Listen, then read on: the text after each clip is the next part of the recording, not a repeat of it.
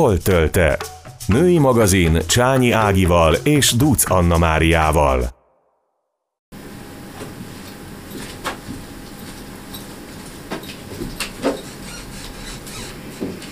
Na mehet akkor?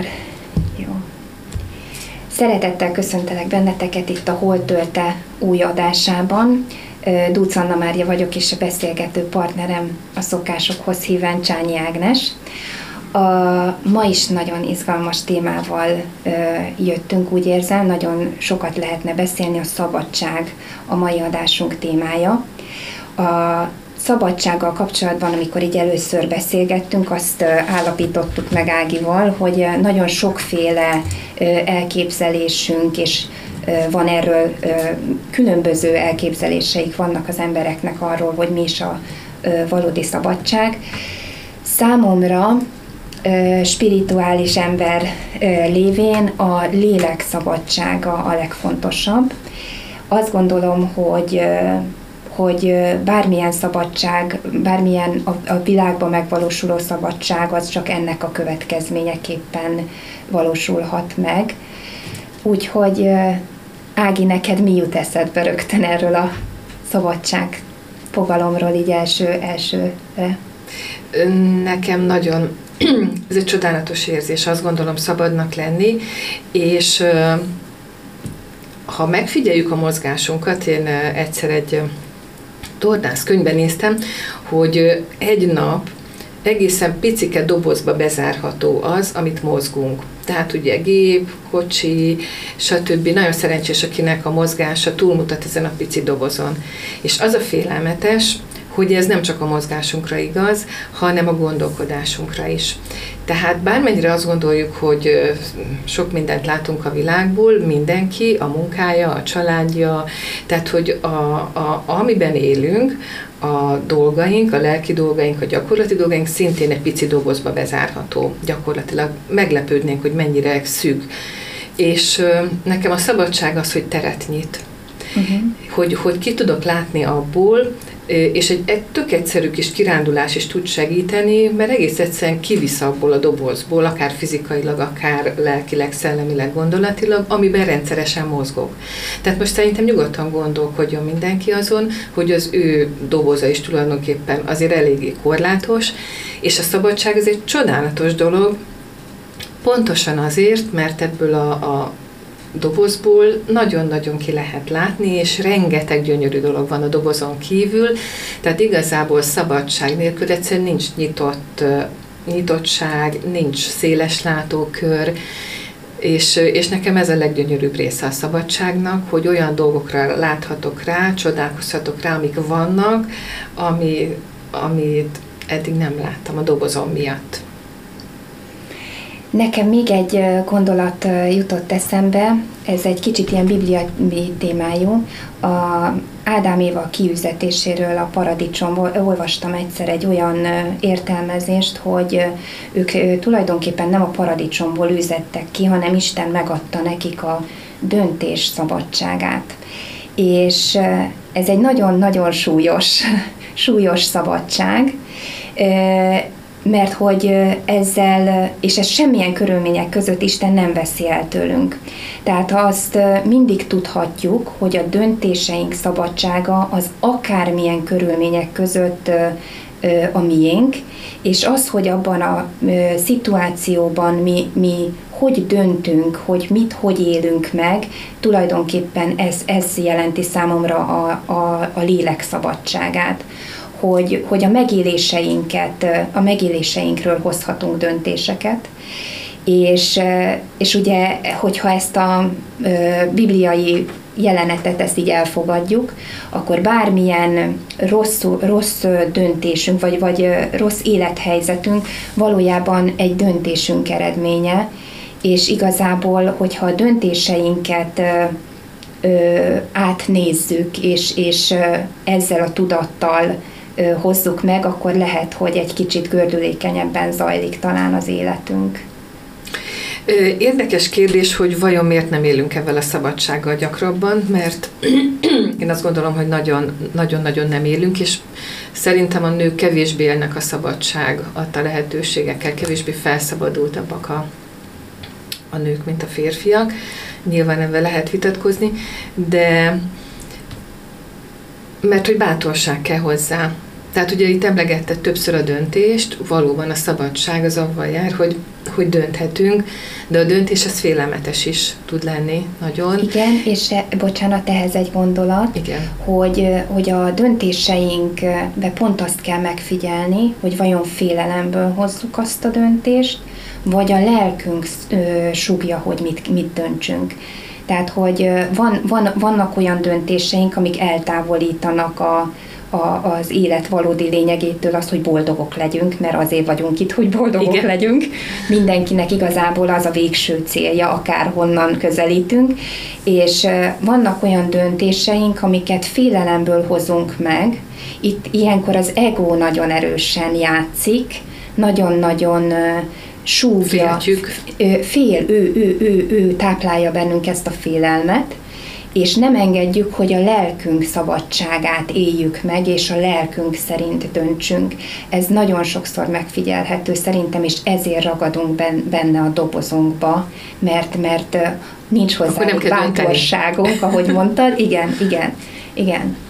A felelősség is nagyon bejátszik ebbe a dologba, mert ugye dönteni az, az felelősséggel is jár, ha bár hiába mondjuk sokszor, hogy igen, utána lehet változtatni a döntésen, mégis nagyon olyan kiskorúak maradunk, mert ugye egy felnőtt ember úgy vele jár, hogy, hogy mer dönteni, és utána mer változtatni, ha nem jött be a döntés. De hogy hogy miért vagyunk megkötözve, mert ugye a szabadságnak az ellentéte a megkötözöttség, hogy én azt tapasztalom, és főleg a nőtársaimon, hogy egy csomó olyan dolog feszít bennünket, ami nem valós. Hogy milyen tökéletes anyának lenni, hogy milyen egy, milyennek kéne lennem egy tökéletes párkapcsolatban, tehát olyasmiknek felelünk meg, amit valójában igazából senki nem vár el tőlünk, hanem legtöbbször mi gyártjuk ezeket a képeket, hogy, hogy akkor így munkahelyi vezető megfelel a fő-fő főnöknek, de senki nem mondta, ezáltal tönkreteszi magát, meg a, az ő alatta lévő beosztottakat. Tehát, hogy rengeteg olyan, a hiedelemnek nevezük azt a gondolatot, ami nem valós, csak jó erősen mi ezt legyártjuk. Tehát, hogy szerintem például a szabadságnak az egyik legnagyobb gátja, hogy tele vagyunk olyan megfelelési dolgokkal, amik egyáltalán nem valósak, és igazából, ha utána járnák, akkor gyorsan ki is derülne. Uh-huh. Én a felelősségvállaláshoz kapcsolódnék vissza egy gondolat erejéig. Óriási kapcsolódás van valóban a szabadság és a felelősségvállalás között, és nagyon érdekes, hogy szeretünk szabadnak lenni, de a felelősséget nem szeretjük vállalni. És a kettő együtt, együtt van, és a kettő nem létezhet egymás nélkül. És én szerintem mind a kettő kihat a másikra. Tehát amikor a sarkunkra állunk, összeszedjük a bátorságunkat, és felelősséget vállalunk a döntéseink iránt, akkor megjön a szabadság ha, ha szabadok vagyunk, akkor pedig merünk felelősséget vállalni, tehát ez a kettő nagyon-nagyon támogatja egymást. És nagyon, tehát mindenki szeretne szabad lenni, mindenféle kötöttségek nélkül, és nekem itt még az jutott eszembe ezzel kapcsolatban, hogy a szabadság és az anarchia közötti különbség az, az megint nagyon, nagyon fontos, mert hogy, hogy az anarchia azért nem egy fenntartható állapot. Igen, igen. Ö, Exuperinek, a kisherceg írójának van egy könyve Citadella, amiben bölcsességek gyűjteményét található, kicsit olyan, mint a Biblia, és abban úgy hasonlítja a szabadságot, hogy az a nő, aki saját maga belülről döntött úgy, hogy, hogy a gyermekét fölneveli, hogy azért dolgozik, hogy az a munkalét. Tehát, hogy a belülről vállalt szabadság az olyan, mint egy gyönyörű, szép nagy citadella, aminek vannak falai, keretei, de ott belül én járkálhatok a szobák között, és megválaszthatom, hogy éppen melyik teremben vagyok. Tehát, hogy korlátos, de mégis ö, ad teret a mozgásra. Tehát ő ehhez hasonlítja a szabadságot, Igen. Ez, az ez nagyon... a szabadság különbségét. Ez nagyon tetszik nekem. Igen, mert, mert hogy pont azt gondolom, hogy az anarchia és a szabadság között az a hajszálvékony el, elválasztó vonal, hogy ott vannak szabályok. Tehát, hogy a, a szabadság az nem a szabály nélküliséget jelenti, hanem, hanem azt, hogy a szabályokat te magad hozod létre. Vagy de, önként vállalod. Vagy önként vállalod, igen. És de, de nagyon fontos, hogy ez, ezek, a, ezek a szabályok, legyenek, tehát hogy, és e, ezekhez, ezekhez tartsuk magunkat, mert ha nincs, akkor, akkor van az anarchia. És egyébként ez a nagy különbség a, az alkalmazott lét és a vállalkozók között, vagy, vagy az jutott még eszembe, hogy mindenki az arról álmodott, hogy otthon dolgozhasson, és amikor jött a Igen. vírus helyzet, és akkor két részre szakadtak az emberek, az egyik őjük nagyon szerette a home office a másik pedig azt mondta, hogy hát ő jobban szereti, hogyha be kell menni nyolcra, akkor ő arra rá tud készülni, ha otthon van, szétcsúszik a, a, az időt, nem napja. tudja, szétcsúszik a napja, nem tudja a felelősségét kivitelezni azt, amit elhatározott. Tehát, hogy nagyon fontos, hogy amikor a szabadságot megkapjuk, akkor azokat a szabályokat saját magunknak felállítsuk, mert egyébként elfolyik az élet. Igen, és én azt gondolom, hogy a, ha a szabadság és szabadosság összehasonlítását nézzük, uh-huh. ugyanez a helyzet. Igen. Tehát, hogy a, a szabadosság, hogy mindenfélét, amit kitalálok, megcsinálom, mindenféle következményekre tekintet nélkül. A szabadságban pont az a lényeg szerintem, hogy a következményeket vállalom tudatosan.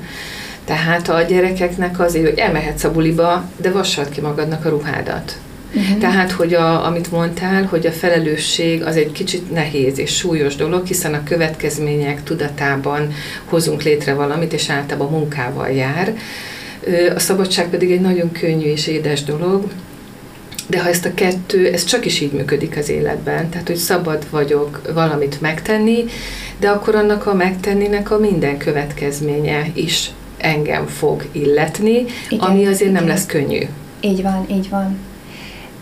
Volt már olyan, hogy a felnőtté vált nagyfiam egyszer csak fogta a fejét, hogy úristen, úristen, felnőtt vagyok, és, és, és, és miért van ez, tehát, hogy jobb volt, jobb volt amíg, amíg anya mondta meg, hogy mit kell csinálni, és jobb volt, amíg, amíg a felelősség is ő ráhárult, tehát, hogy azért, azért ezt így nagyon meg kell vizsgálnunk magunkba, hogy mennyire vagyunk érettek erre a, a, a, a szabadság de, de mindenkinek meg kell írni rá, az, azt gondolom, hogy, hogy a szabadság, a lélek szabadsága is azt jelenti, hogy az életed irányítása te kezedben van, és te választod ki a döntés szabadságával is, hogy, hogy milyen irányba, milyen szabályok azok, amiket magadra érvényesnek érzel, mik azok, amiket te meghozol magadra, és a, mik azok, amiknek a következményeit akkor is vállalod, hogyha bármi lesz.